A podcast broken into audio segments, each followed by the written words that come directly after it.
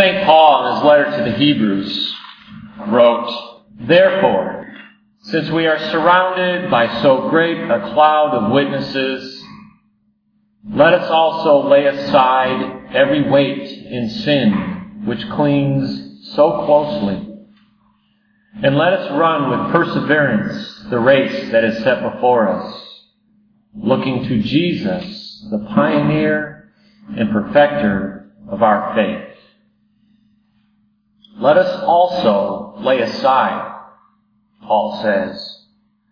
This tells us that the cloud of witnesses spoken of have given us an example by having already laid aside their weight and their sin, which clings so closely. Our weights and our sins are like our clothes or our very skin. They cling to us. They are close. They're part of who we are. So closely do they cling to us that perhaps we're unaware that we're even wearing them. How many of you are aware of the feeling of your socks on your feet right now? And if you think about it, yeah, I am now. And as we're aware of that feeling of the socks on our feet, how many of us are aware of the feeling of our shirt on our back? We're not aware of this, even though it's there, it's present all the time, until we focus on it. So we pay attention to it. And even harder is to be aware of the skin that we wear.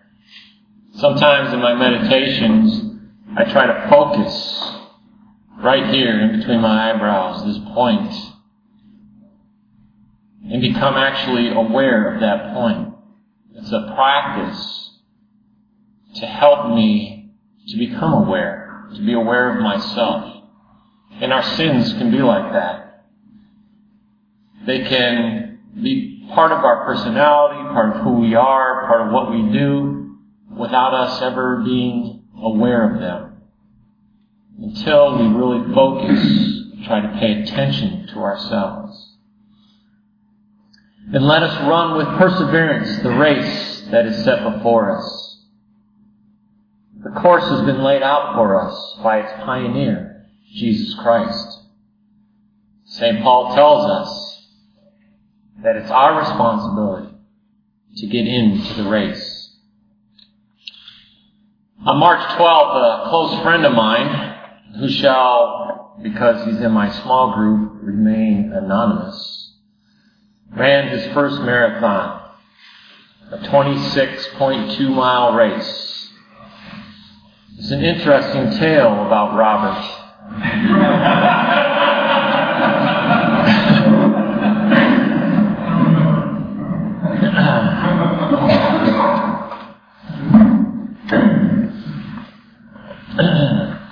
He began training for the marathon four months before the race. During the last three weeks of training, he was running twenty miles a day, four to five times a week, along with swimming laps to build his endurance. During the first twenty miles of the race, he was running smoothly, right on pace. He was warned by those who had run marathons before that at the twenty mile mark, he would hit what runners call the wall. Sure enough, on target, he hit the wall. The wall is aptly named, for it is at this point that continuing the race becomes a challenge of sheer will and determination. Robert became dizzy and was stumbling and began to slow down, but he continued to run, pushing himself, although he felt miserable and desperately wanted to quit. He continued because he had the goal in mind, crossing the finish line. Maybe he wouldn't make it in the time frame he had hoped for, but he would complete the race. He would cross the finish line. As he approached mile twenty-five, his legs felt like they were going to quit. He felt terrible, But somehow, he also felt like he had picked up a little speed. Remember now, the race is twenty-six point two miles. Robert remembers seeing the twenty-six mile marker, and then twenty-six point one. Only a tenth of a mile to go, when suddenly, without any warning, only twenty-five yards from the finish line, his body shut down and he collapsed to the ground. He remembers hearing people on the sidelines cheering until they realized he couldn't get up. Try as he might, his mind full of determination, he could not move. After a while, the paramedics came, but he refused to let them help him. He was absolutely determined to finish this race. The goal was right there in front of him. But try as he might, he simply could not move. When he saw the stretcher, he pleaded with them to please not carry him across the finish line, but to help him to get up so he could, with their help, cross the finish line. Finally, with one person under each shoulder, Robert crossed the finish line. When he told us this story, I wondered to myself, why anyone, both of you, why anyone would run a marathon? It is, after all, a celebration of the fifth century B C victory of the Greeks over the Persians at Marathon. After the battle was won, Pheidippides ran the twenty-six miles from Marathon to Athens, and when he got there, he cried out, Nike, which is Greek for victory, and promptly died on the spot.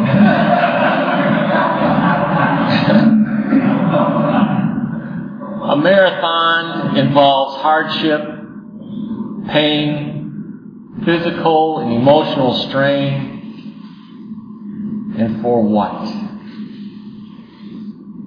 Well, I think it's for one of those attributes that make us human: self-fulfillment. It is a challenge to ourselves, to reach beyond ourselves, to fight the battle within that tells us to quit, and then to push beyond our own limitations. The spiritual race is a lot like this physical race. It's filled with hardship and difficulties. It's best done with others. A family of runners who encourage and provide support. It can bring immense fulfillment. It is challenging to start, but more challenging to keep going. The spiritual race also has its wall. It goes by many names, but is most commonly called the dark night of the soul. The par- parallels between a marathon and the spiritual race are many. But one aspect that I believe is quite different is that in life, you can run and finish many marathons. But in the spiritual race, there is only one race. You may stop and start many times, but you're still in the same race. I know that there are those who would argue with me on that, on this point, those who believe that the race is run until you reach enlightenment. Perhaps they would argue that some, like Saint John of the Cross, after coming through the dark night, or Saint Thomas Aquinas after the Beatific Vision, or Saint Paul, after his encounter with Christ, were no longer in the race, in the spiritual battle that they had, with the help of God, crossed the finish line. Had, in other words, become enlightened by the light of Christ. I would disagree. Perhaps they had broken through the wall, had reached that place where the race is no longer a torturing battle of endurance, but a joyful run that seems effortless. Perhaps we can, in this life, reach that point where we can break through the wall, when we reach the dawn of the dark night, where God picks us up and helps us through to the rising sun.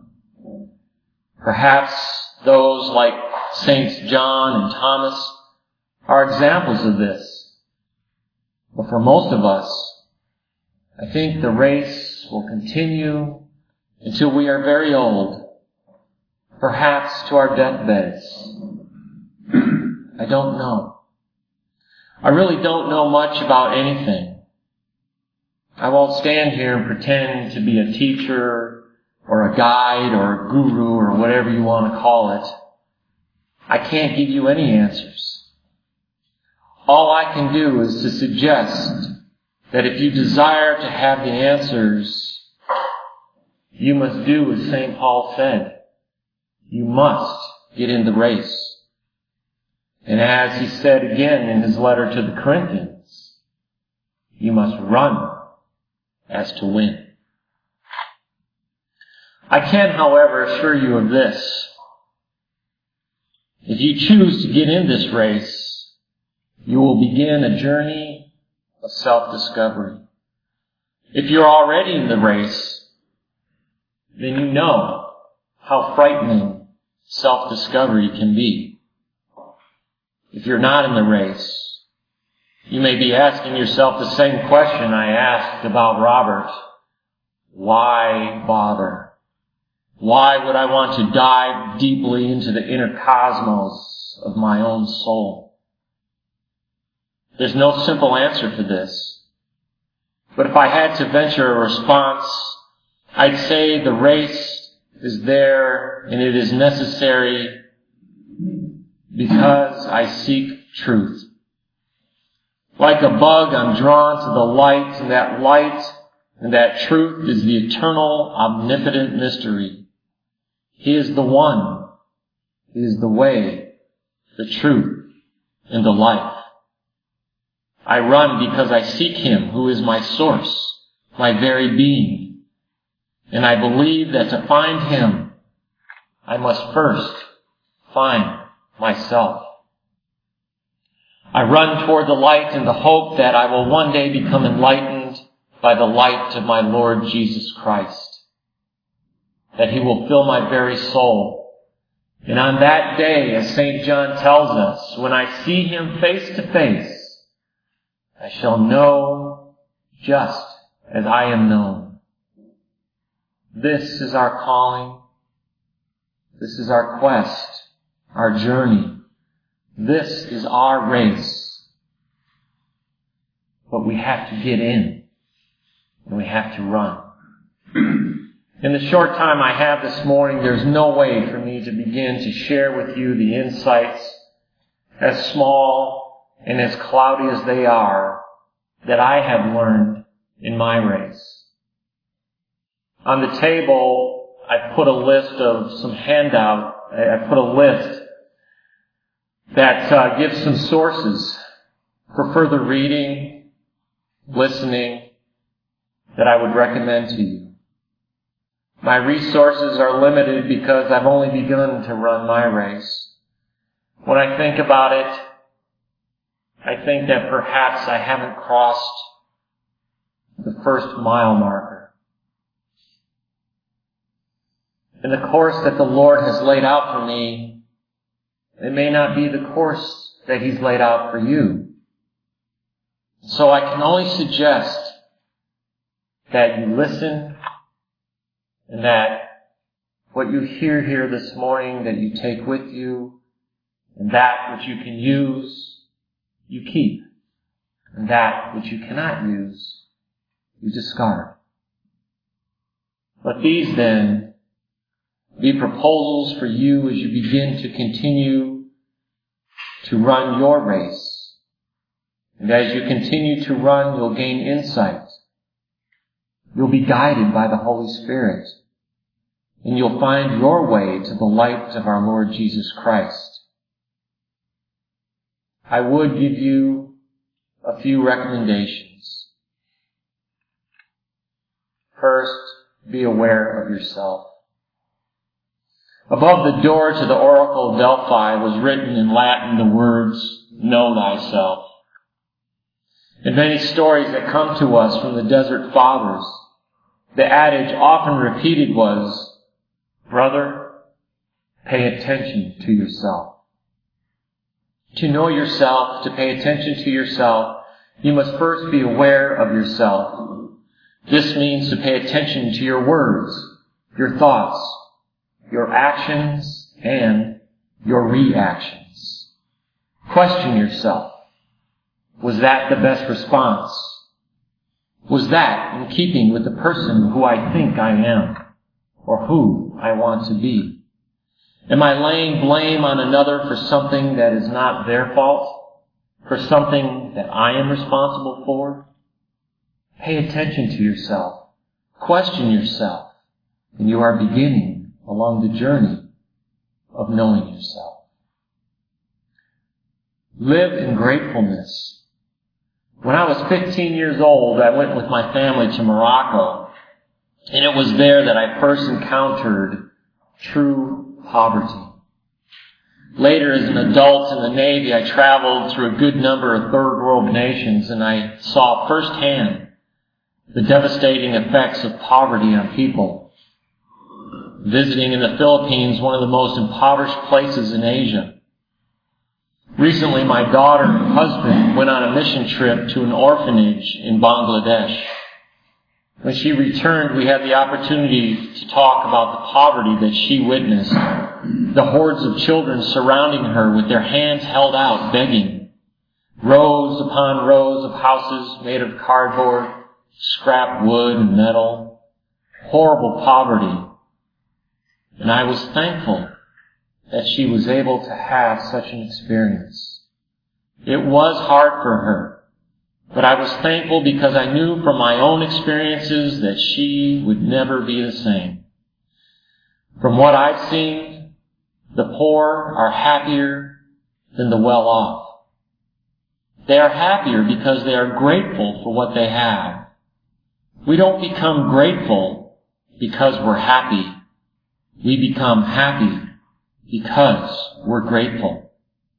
If you have a house to live in, clothes to wear, food to eat, a vehicle to move you about, and people who love you, your basic human needs are being met. For these, you should be grateful. Everything else is a bonus. So you don't have the high-paying job others have. Your new car is ten years old. So you buy your clothes at Goodwill, one dollar. Yeah, well, when you hear yourself worrying or complaining, pay attention to yourself. Remind yourself of how much you have. Be happy with what you have. Be happy with where you're at. Be grateful. As Jesus told us, don't be anxious over what you are to eat or what you are to wear. Be grateful. And be honest with yourself. We are poor at judging our own character, our own motives. When I think about honesty, I think about a homily Father Newman gave on the word sincere. It comes from the Latin without wax. During ancient Greco-Roman times, unscrupulous sculptors would cover up defects or mistakes they had made in a sculpture with a wax filling. The problem became so bad that the government hired inspectors that would stamp a statue sincere, without wax, as a seal of approval. We often do the same thing. We cover our mistakes, our character defects, our errors. We hide them from others. We hide them from ourselves. We are, in a word, insincere. The Lord calls us to humility, which can be another word for honesty. Being humble is being honest with ourselves, taking a good, honest examination of ourselves, removing the wax we've put in to cover our defects.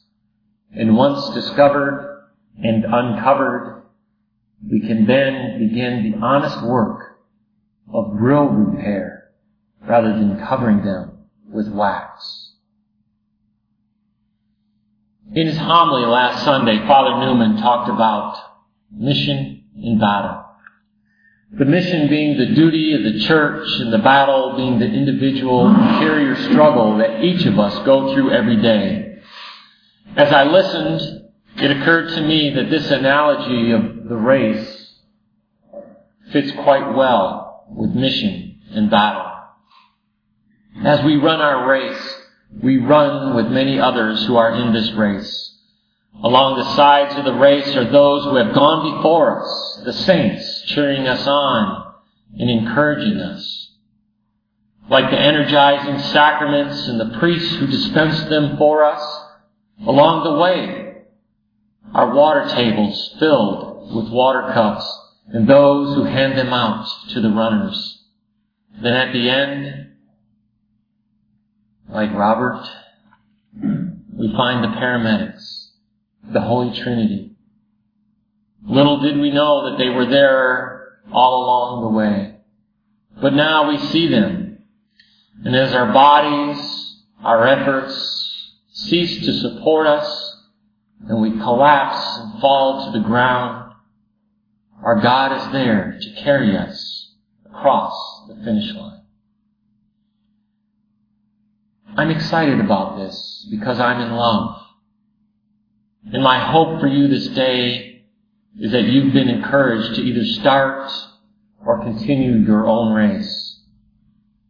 If you have been encouraged, don't let that feeling wane. Get motivated. Get reading. Get moving. Get praying.